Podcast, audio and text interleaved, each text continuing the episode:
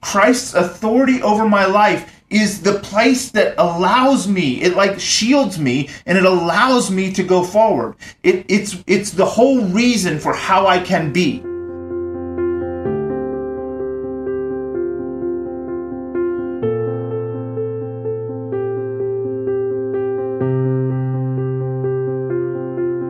What i what i called this was headship submission the patriarchy. That's quite a handle to put on a message but I've been thinking a lot about these issues and and what it means. Let me let me give you some of the background for why for where I approach this from.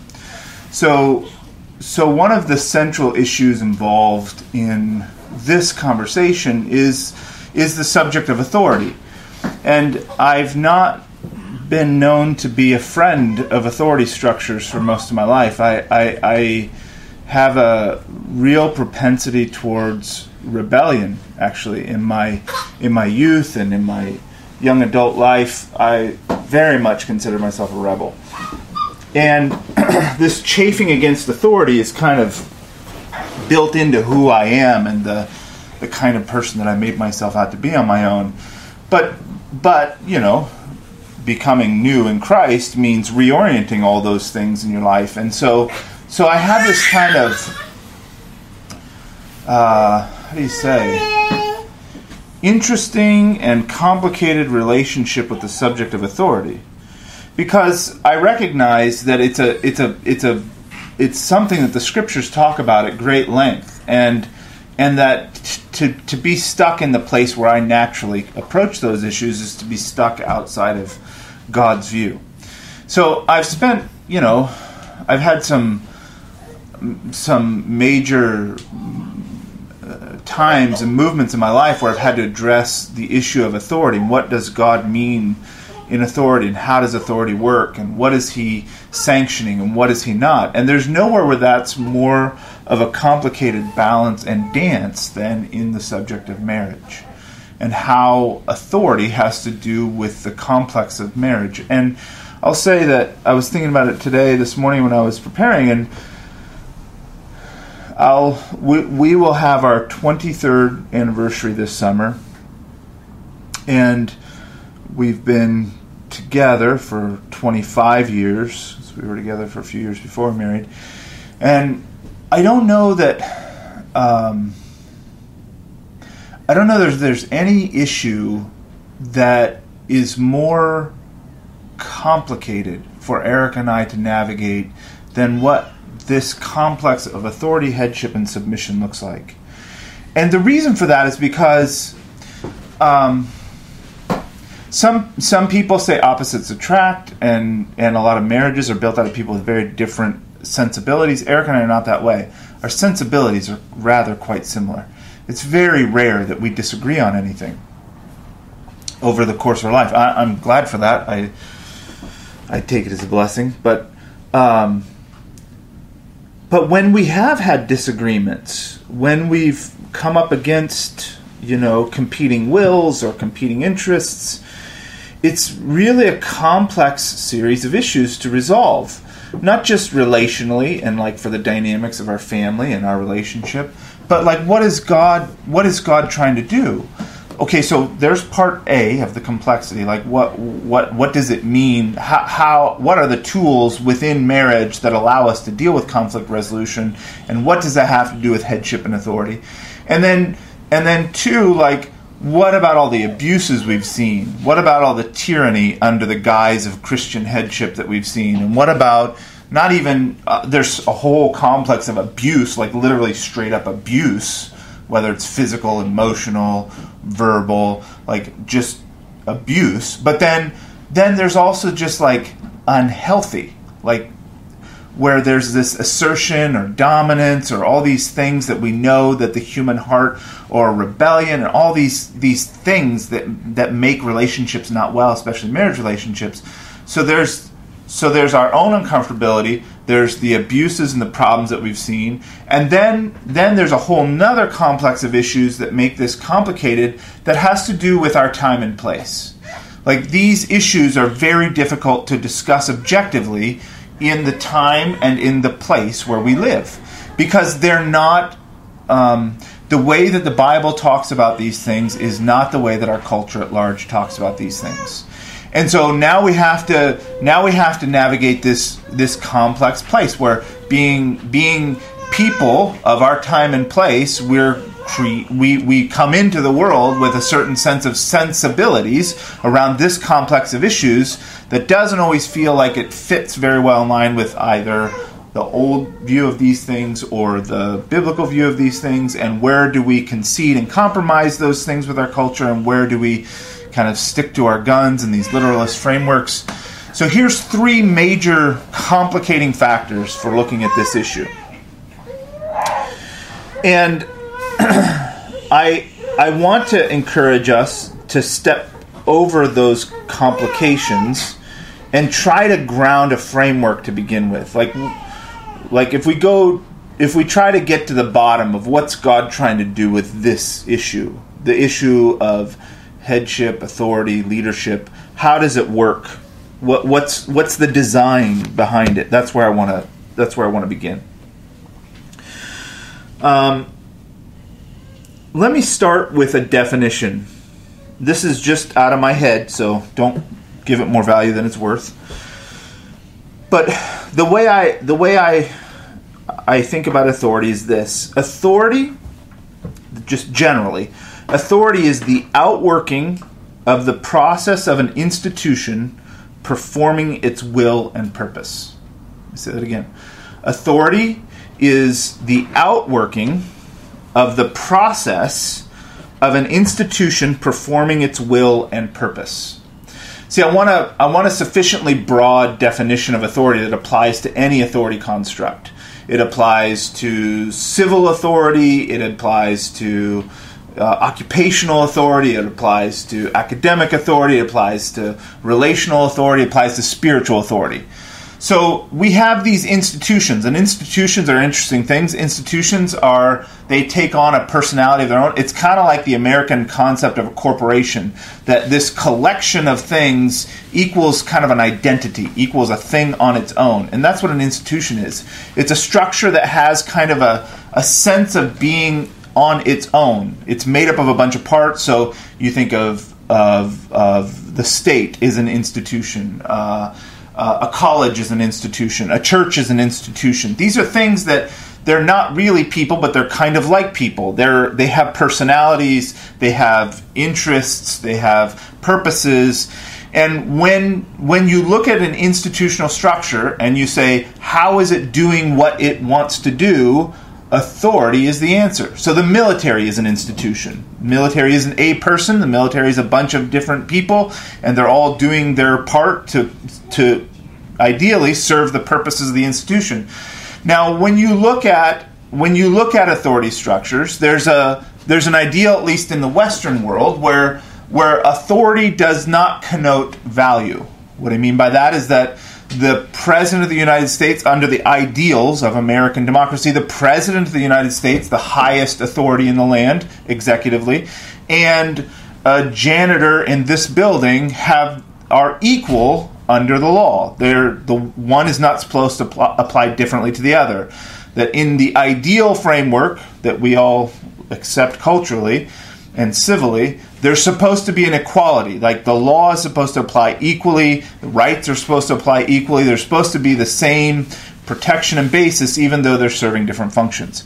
So this isn't a new notion in institutional organization, but uh, the same would be uh, a policeman. If a policeman pulls me over, he has an authority in that situation. He he's expressing the will of the civil structure. He's fulfilling its purpose, in other words, to keep people obeying the laws that are written through the process of legislation. His job is to express the will of that institution, and, and so he can pull me over, he can put me in handcuffs, he can take me to jail, he can do all these things that I can't do to him because I'm not in that place. I'm not in that position. So positions are the way are where where this authority, the, the operational will of an institution, is being exercised. The so so let's think about this in in biblical terms, um, especially biblical narrative terms. one of the big issues in Jesus' life in the gospel is his authority. They they ask him, you know, if you if you run a word study, like it comes up over and over again, whose authority, whose authority, whose authority, whose authority. They're not asking him what he's done. That's obvious. You healed the person, you you did this thing, you did that thing. They're not asking what he's done. They they're asking in whose authority has he done them. In other words, they're trying to work out either passive aggressively or with real honesty and integrity who are you representing? What's your purpose? Whose will are you demonstrating when you do these things? This is the controversy that happens with the blasphemy of the Holy Ghost, right? Like they want to confer the the institution of his authority to Beelzebub. He casts out devil. He casts out devils in the name of the devil that's that's what Jesus calls the that's the context that stirs his conversation about blasphemy of the Holy Ghost. So they're putting as the source of his authority the kingdom of darkness, and and Jesus through his through his teaching, through his life, and through his works is trying to demonstrate where his authority actually is derived. So he's making claims about where his authority comes from and demonstrating that, and people are asking themselves, is that true or not? So, so their question again isn't what are you doing; it's who whose will are you expressing? What is your identify? What is your identity? How do we identify where this is coming from? That's really the question. Where is this coming from? how do we classify this? And how should we understand the meaning behind what's happening? Those are the questions that are being asked around the issue of authority. Turn with me, if you will, to Luke chapter 7. And we'll look at probably the pinnacle story that deals with this issue.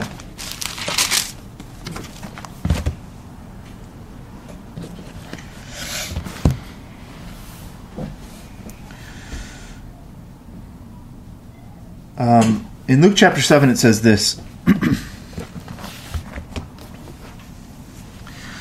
Now, when he had ended, just starting in verse 1, we'll just get the context. Now, when he had ended all his sayings in the audience of the people, he entered into Capernaum, and a certain centurion's servant, who was dear unto him, was sick and ready to die. And when he heard of Jesus, he sent unto him the elders of the Jews, beseeching him that he would come and heal his servant. And when they came to Jesus, they besought him instantly, saying that he was a worthy he was worthy for whom he should do this, for he loveth our nation, and he hath built us a synagogue. And then Jesus went with them. And when he was now not far from the house, the centurion sent friends to him, saying unto him, Lord, trouble not thyself, for I am not worthy that thou shouldst enter under my roof.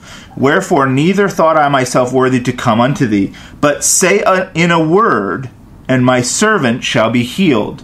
For I also am a man set under authority, having under me soldiers, and I say unto one, Go, and he goeth, and another, Come, and he cometh and to my servant, do this, and he doeth it. When Jesus heard these things, he marveled at him, and turned him about, and said unto the people that followed him, I say unto you, I have not found so great faith, no, not in Israel. And they that were sent returned to the house, found the servant whole that had been sick. Okay, so what's happening here?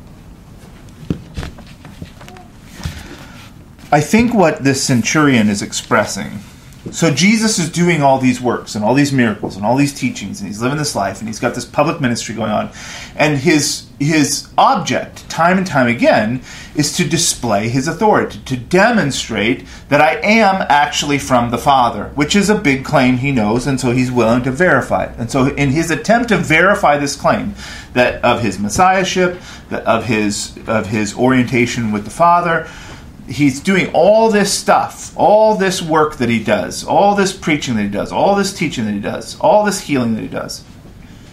And here he comes to someone who's an outsider, someone who's not an heir of the lineage, of the tradition of the oracles, of all these things. And this man says, he's so it's kind of worshipful to begin with, right? Like it's a recognition of who how great Christ is. That you're too big to fit in my house. Like uh, this isn't the right place for you.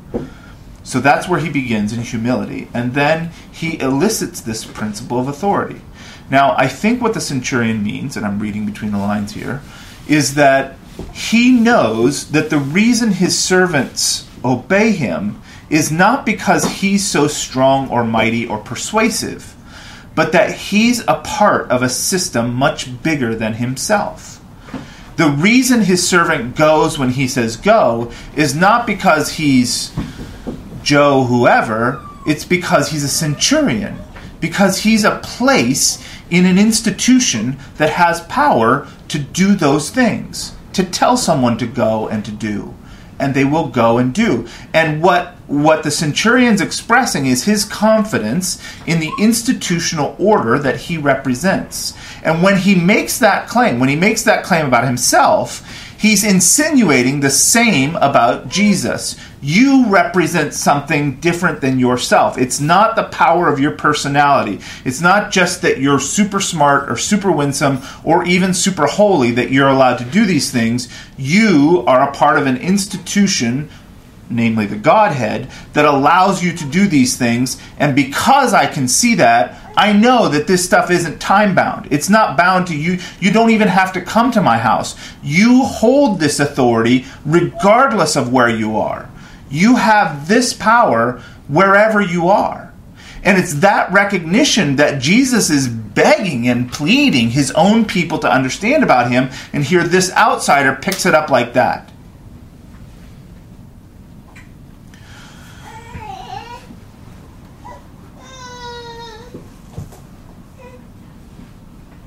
So there's a there's an example of how how Jesus is impressed with this understanding of authority. Uh, let's let's turn to 1 Corinthians 15. I've, I've been having these conversations with people some, and and there's a there's a position out there that says that this way that Jesus lives in under authority, under the Father's authority, is a temporary disposition because of his place as a man on earth that this submission to the Father's authority is not a feature of the Trinity. It's not a feature of the Godhead. It's just a feature of his manhood. That that's the reason why he's submitted to the Father.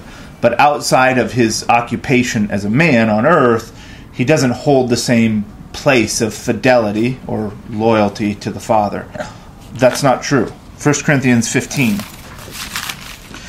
Sometimes this discussion is called the eternal subordination of the Son. It's kind of a big deal, the argument over this issue. But what I would submit is this in 1 Corinthians 15, I would I would read the answer to this question of how the how the son is related to the father outside of his domain as a man. It says in verse 24, then cometh the end when he shall have delivered up the kingdom of God, even the Father, when he shall have put down all rule and all authority and power, for he must reign till he hath put all enemies under his feet. The last enemy shall be destroyed is death, for he hath put all things under his feet. But when he saith all things are put under him, it is manifested that he is accepted, which did put all things under him. And when all these things shall be subdued unto him, then shall the Son also himself be subject unto him that put all things under him, that God may be all in all.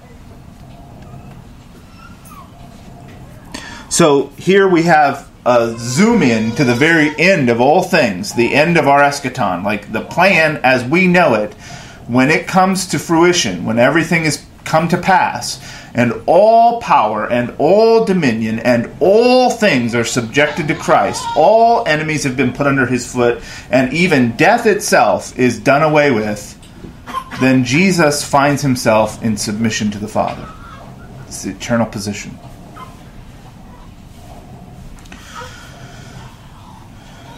There's a fourth category of reasons why this is a difficult subject to address. And I don't know if any of you have had the same experiences I have, but these very passages have been used by institutions in bad ways to intimidate and to control people. And I don't think that that's what God's intention in teaching these things are. I think that there's a way. Um, I think there's a way to teach and understand these principles that are not a shortcut for control. They're not about power. They're not about. Uh, I want to say the word force, but it's force implies physical. It is force, a way to compel and to constrain and to control. There's a there's a lot of leverage in these kinds of texts to do that to people. But there's also a corrective. There's a corrective for that tendency. And I want to look at that. 1 Corinthians 11. We're already in 1 Corinthians.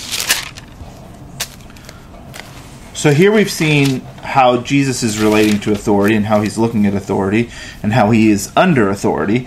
And then we can go to, to 1 Corinthians 11 and and we can see how this relates to headship.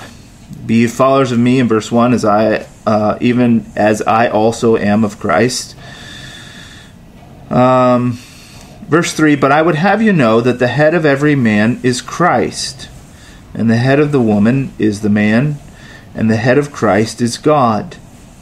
Every man praying or prophesying having his head covered dishonors his head, but every woman that prays or prophesies with her head uncovered dishonors her head. For that is even all one as if she were shaven.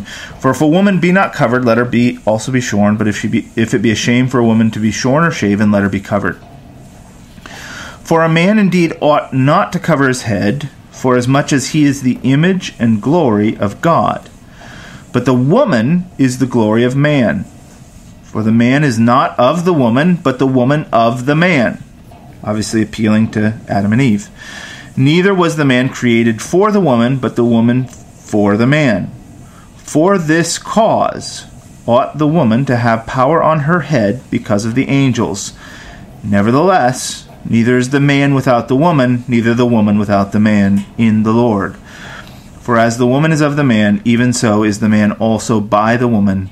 But all things of God. That's an important phrase because it's there in, in, in the Corinthian passage in 15 too that that God being in, infused in this whole order is the point. Okay, so here we have this this um, this parallel comparison. Woman is to man, is to Christ, is to the Father. So, so the point in this, and this is one of the big correctives of this passage and this institution, uh, and how we, we're viewing this uh, this what authority looks like is that these should be these these institutions should be mirroring each other. Like what it looks like for Christ to be under the Father is what it looks like for a man to be under Christ is what it looks like for a woman to be under a man.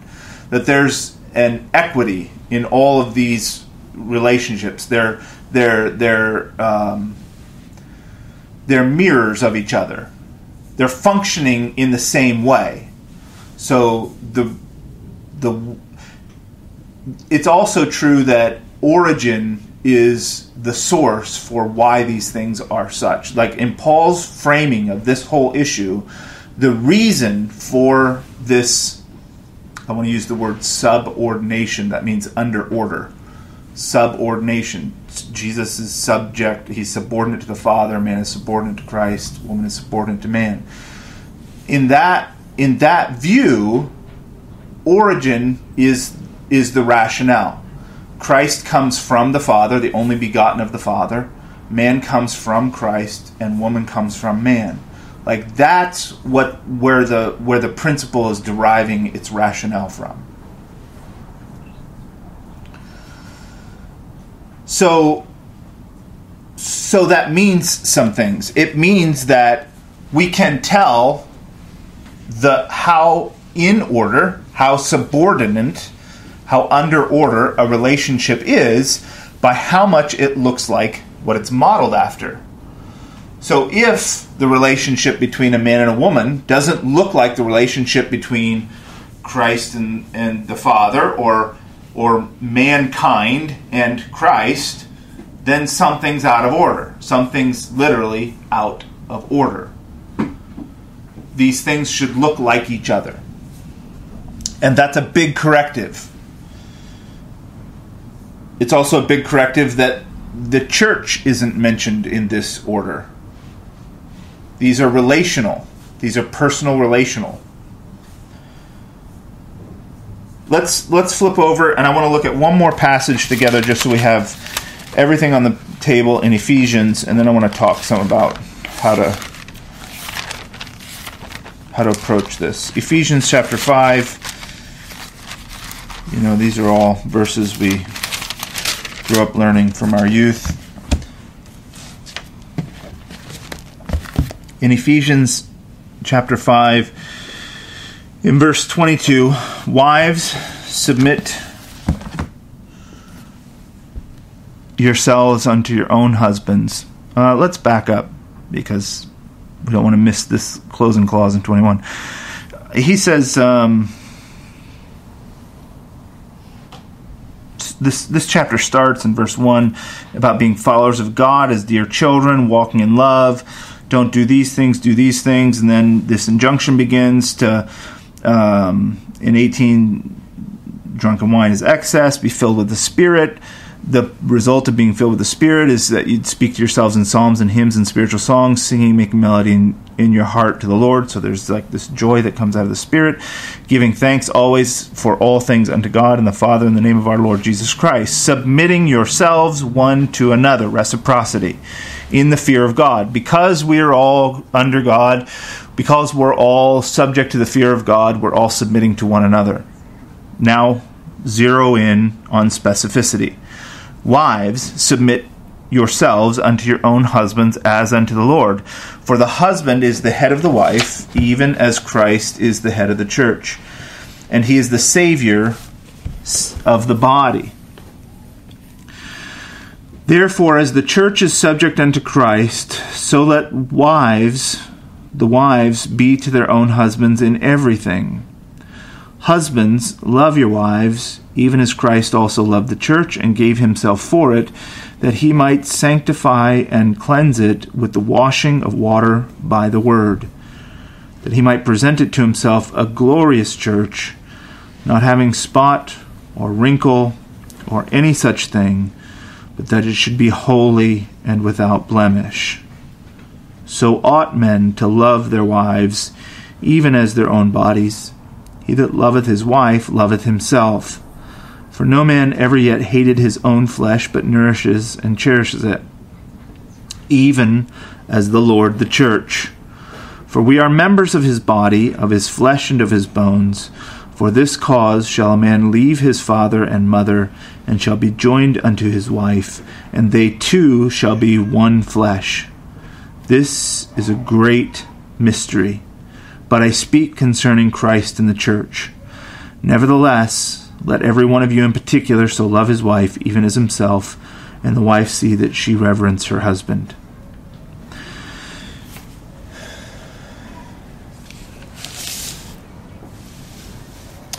I think that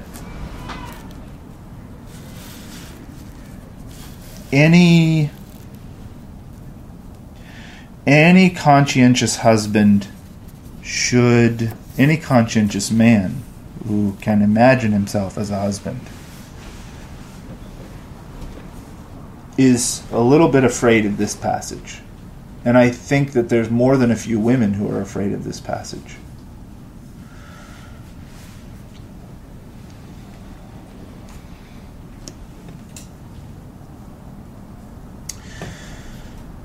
The thing about the thing about the way that God displays his purpose to the world is through he communicates very often through not not not just individuals, although he does that sometimes, but he communicates through these institutions. He communicated through the patrilineage of Abraham. He communicated through the nation state of Israel. He communicates through through the institution of the church, but all the way back, way, way, way, way, way, way before any of those things were anywhere near fruition. God set up the prima institution to communicate his will in the world, and it was the relationship between a man and a woman. Now, I often use this rationale when I talk about divorce or marriage because, because we often stagger a little bit at the consequences associated with marriage. Like when we talk about divorce or marriage as the church, the consequences are so heavy and so costly when things don't when things go awry in a marriage the the the fallout from that is is devastating. E- even to set it back is devastating, and so it's a little bit like a heavy a heavy ideological box to carry to talk about marriage and divorce and remarriage and all the implications of it. But the reason for that is that God's been using this institution as the original instant human institution. So when God creates human order, when he creates mankind, you know, he could have done all kinds of things. He could have made a father and a son because that would make sense, right? Because the father and the son are are are the are the the origin of the creation and the Godhead. So a father and a son would be a perfectly sensible way for him to start human institutions. Uh, two brothers could be you could make all kinds of hay typologically out of two brothers who are made. Like there's all kinds of institutions that God could have made to start off the institution of humanity. But he very purposefully takes a man first, creates him in isolation, and draws a woman out of the man. And that means a lot. That's what that's that's what all this stuff that we're reading about goes all the way back to that original plan that God has. And it's not about you and me. It's not about man and woman. It's not about even Adam and Eve. It's about Christ and God's eternal plan for mankind. That's why. That's why it is the way it is. Because he wants everything from beginning to end to be about Christ and his church. This has always been the plan. From, from, from the very first act to the very end. Christ and his church. And all of us are playing out our own little piece of this drama and saga, ideally, as Christians, to represent, to reiterate, to recapitulate, to rebroadcast this intention for the whole human saga about a man and a wife. This is this is the authority. This is the institution that this this authority is derived from. When we talk about authority as the outworking of the will of an institution, when we talk about headship order and the way that that that homes should work and marriages should work, we're talking about demonstrating the the the purpose and the will of the institution of God's creation. And that is Christ and his church. That's why Paul can say in Ephesians, I speak a great mystery. It's told us all this stuff about how men and women should be in a marriage together. I speak a great mystery concerning Christ and his church. It all is cycled back in. And so so it's really brilliant, right? Because I know, okay, so sometimes sometimes I'm a jerk. Sometimes I don't speak wisely. Sometimes I don't empathize well. Sometimes I get frustrated. Sometimes I do I do things wrong. But what I always know is how I'm treated by Christ. Like that's an internal compass. It never leaves me. I know, I know no matter what I'm going through, no matter what I'm doing, no matter how frustrated I am, no matter what's not going right in my life, I know how I'm cared for and loved and and and and and that Christ's authority over my life is the place that allows me it like shields me and it allows me to go forward. It, it's it's the whole reason for how I can be. It's the source of my health and my identity and my hope and my future. It's where my grace comes from. All these things. And that's supposed to be the internal compass for how my wife should feel and I can project it forward and backward. I can know that that's exactly how Christ felt on earth. When he was here, he felt empowered and ennobled. He felt like his source and his power, his authority, his ability to do and be all came from who he was in his Father. And that's how I feel. And that's how my wife should feel. Because, see, what it is, and I think this is the part where our cultural sensibilities sometimes get in the way. I think it's a fairly modern phenomenon. Because, historically speaking, when you talk about marriage, you talk about a, a man going somewhere in his life. He has something he's going to do. I don't care if he's a if he's a peasant farmer or if he's uh, or if he's an aristocrat who's going to be a who's a prince or whatever he's going to be and do, he has some place where he's going to be. He's going to start a family. He's going to do this these things. He's going to be a part of his community. He's going to be a part of his tribe. He's whatever he's going to be. That's what his destiny is. That's what his plan and his future looks like. And along his side comes a woman to go with him where he's going. This is how I think there's a there's a there's a there's a very good argument to be made that this is the historic understanding of the institution of marriage. She comes alongside him and they go together. And she becomes a part of his life. They become one and now they go together. And as they're going together, you know, they go here, they go there, they do these things. He's brought her on as a part of his life as to be one with him and now they now he's much more equipped now he's much more able to do the things that he wanted he's he's going for but that doesn't always that doesn't always jive in the modern sensibilities around marriage. What we have now is often two people that have charted their own course and they're trying to figure out if they can yoke their wagons close enough together to both keep going their own way. And I think a part of why marriages don't work very well in the modern world, statistically, is because of that exact thing.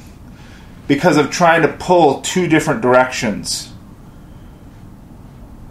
instead of coming together to go one direction.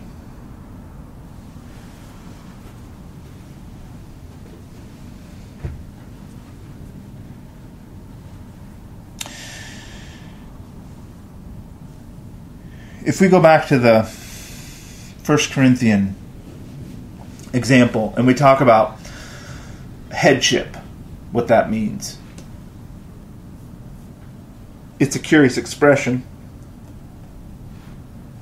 And it's not it's not just spoken of in the institutional sense because you know he appeals that um, that there's shame or or dishonor to his or her head like it's a it's a it's graphically represented like for a man to pray covered, to prophesy covered, is to dishonor his head, to bring shame on his head, and for a woman not to pray pro- covered or prophesy covered is to bring shame or dishonor onto her head, as if it really is like a head in a body. Like it's a graphic metaphor.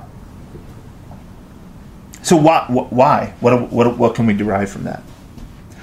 I think that um, I've happened upon um, a way of understanding this better than I had. What I mean by that is that usually when I've read about this, talked about this, or listened about this, what we derive from that notion of head and body is an over under sensibility. That the head is the top and the body is the bottom, and, and like in a very pyramidal, hierarchical way and I, I, as I was meditating on this this week, I was thinking a lot about these, this text in particular and headship as a concept. What I what I began to realize is that I'm not sure I don't think that's the point. Let me illustrate how I happen across this idea. If I want to do something, right? Like just think of yourself and you want to do something. I want to pick up the laptop or open a book or walk to the other side of the room. How does that happen? Like, what does that process look like?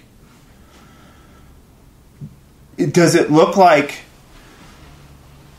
my brain is like a control tower that says, okay, loosen up your shoulders and now loosen up your bicep and now both of them together and then reach out and like and now be careful. Now sense now grab the close your fingers like every action is articulated by my head.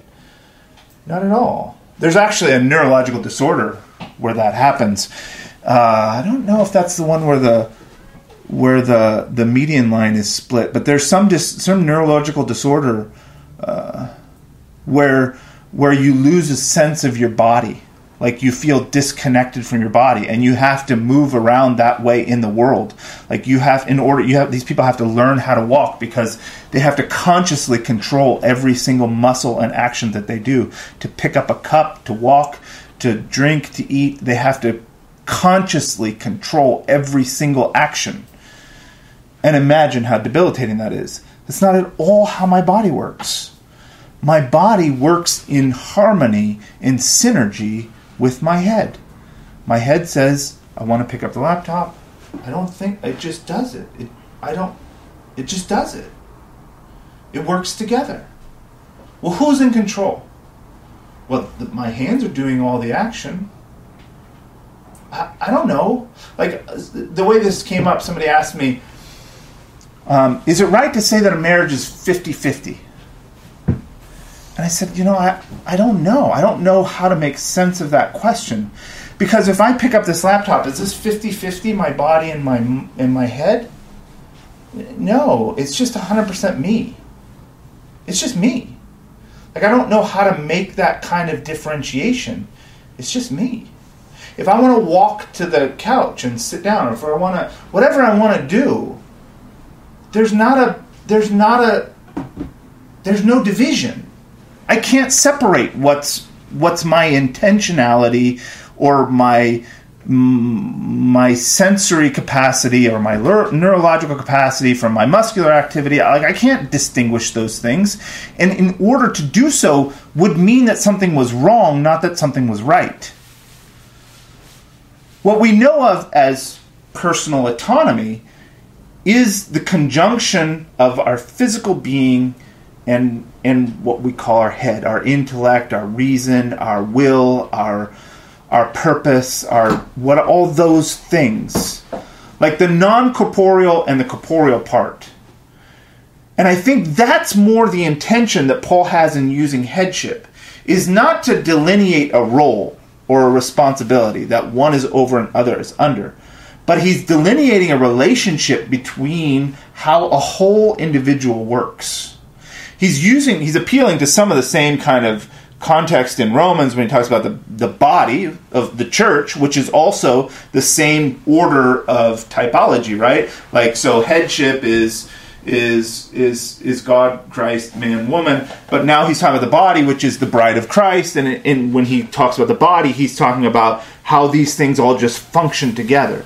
They all have their part to play. They're in symbiosis. They're in harmony. They work together. And so so all these things this this metaphor I don't think is really about like command central.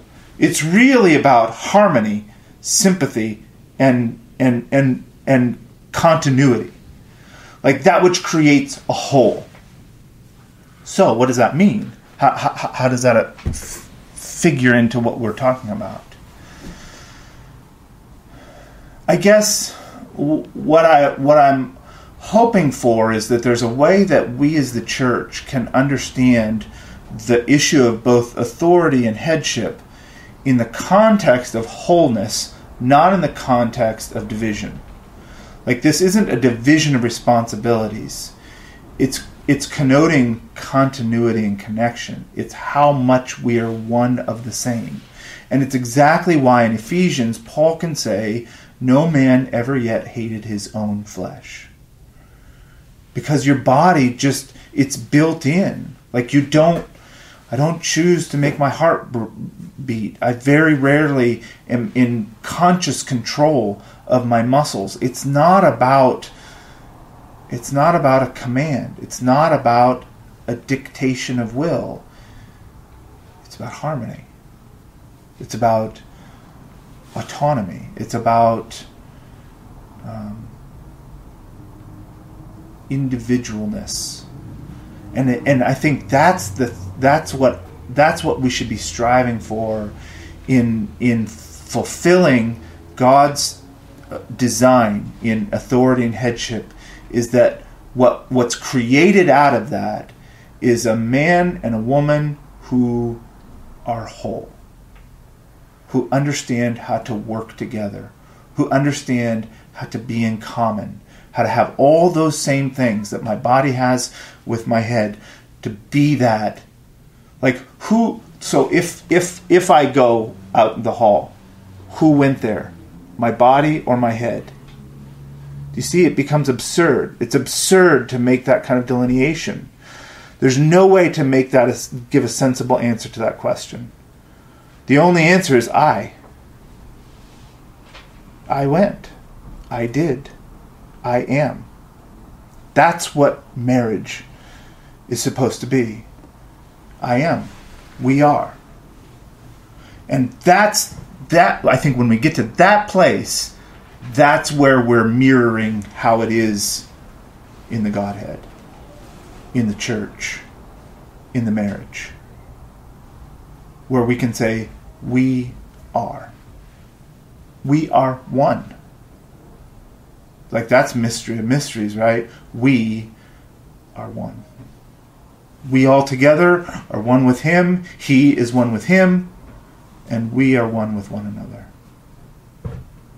Like that that's the kind of stuff that you can write poetry about. That's the kind of stuff that you can sing about. That's the kind of stuff that makes your heart go pitter patter. That's the kind of stuff that just that's that's what's worth living for. And you see when you get down to that place, when you understand for what its intention is and what God's doing with this stuff, how it seems like such a distraction to be stuck on who's in control. Like, that's not at all the point of any of these things. Yes, ha- yes, there's an order. Has to be an order. Just like there has to be an order in my physical body. Just like I have to be arranged with muscles and cells and organs and and nerves. But that's not the point to me being me.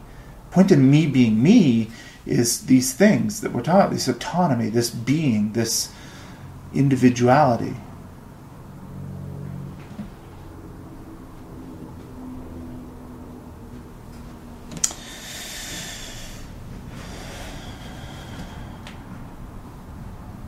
When we when we reframe this this subject in those kinds of terms, I feel like things make a lot more sense. Like how how is it um, when something's not working, right? Like that's a that's a good test run for this philosophy of marriage. What happens when something isn't working? Well, if if my foot isn't working, if I break my foot, my foot feels the pain, but it's also in my head. I don't know if I don't know if I'm describing that very well. I don't know how you sense pain, but pain is in the place where it hurts and in your head. Like both are true. It hurts in my foot and it hurts in my head. Like my f- yeah.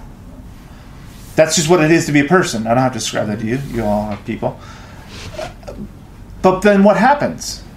If my foot hurt, Elisha hurt his foot this week stepped down off of a little retaining wall and sprained his ankle. So so his body his body responds in pain and his head responds with a limp. He does whatever he can to get off of that pain. So what do I do when things aren't working well in my relationships? Am I how should I respond? If if this principle works in a marriage, if this is what God's intentions are, then the autom- the automatic response is to care for, to be tender with, to help, to bind up, to get back to strength.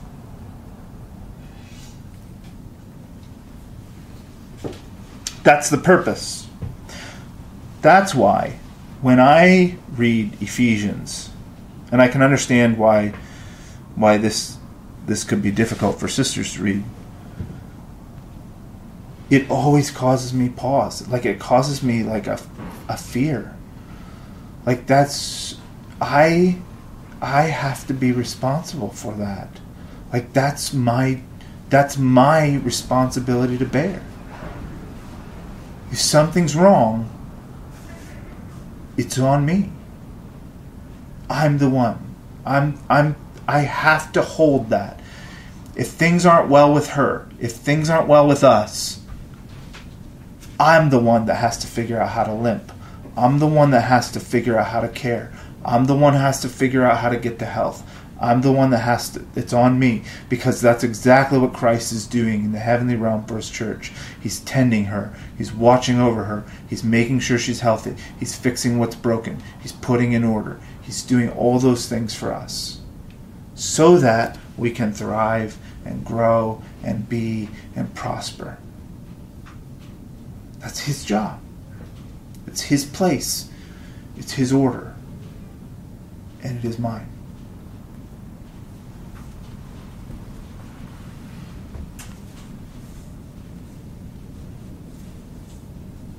Health. It's the responsibility of the head.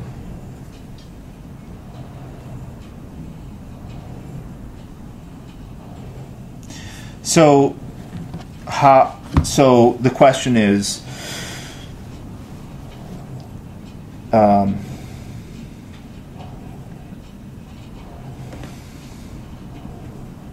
there's a lot of questions. What's the question I want to end with? Are we a patriarchal society? And if we are, what does that mean?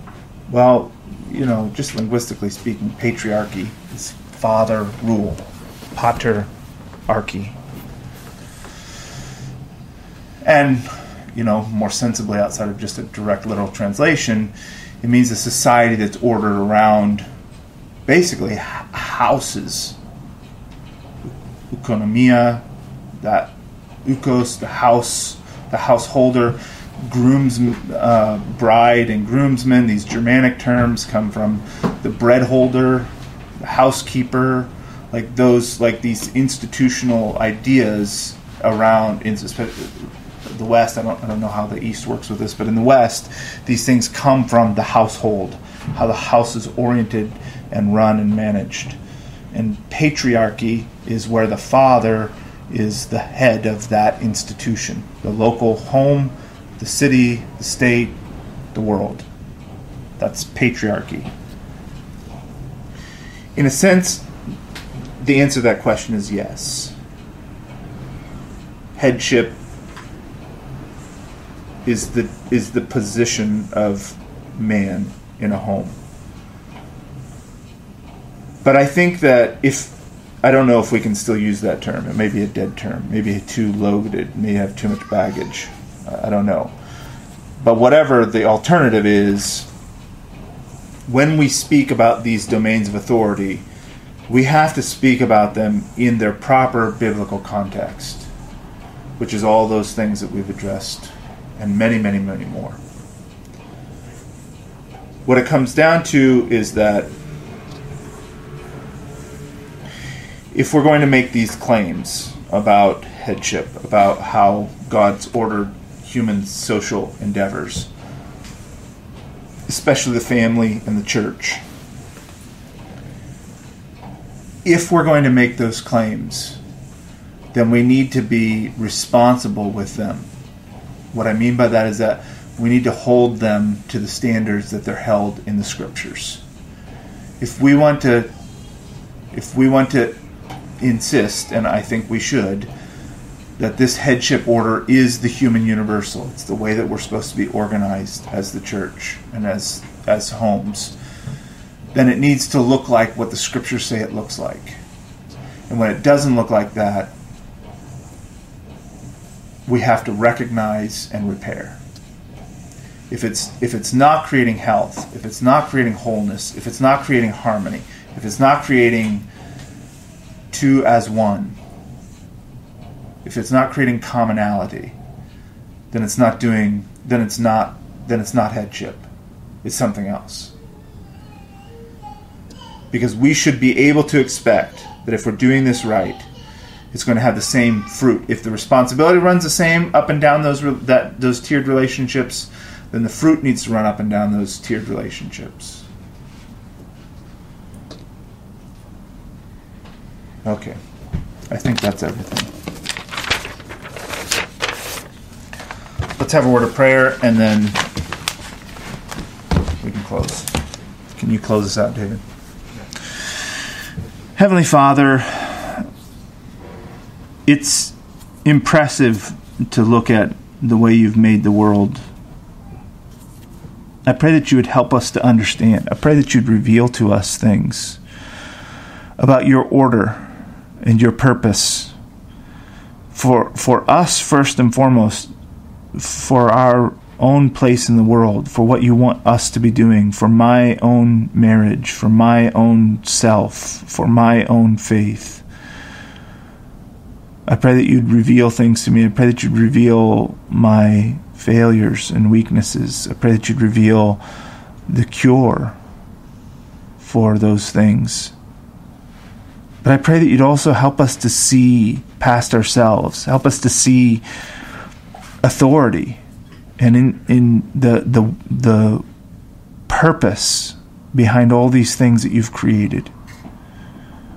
We want to be faithful representations, Father. We want to properly represent what you're doing in humanity. Pray that you would make us whole people, healthy and well, capable and strong in our minds, our bodies, our relationships, in every way that we can be, so that we could accurately represent what you're doing among your people. We ask you for grace, for forgiveness, and for wisdom. In Jesus' name, amen.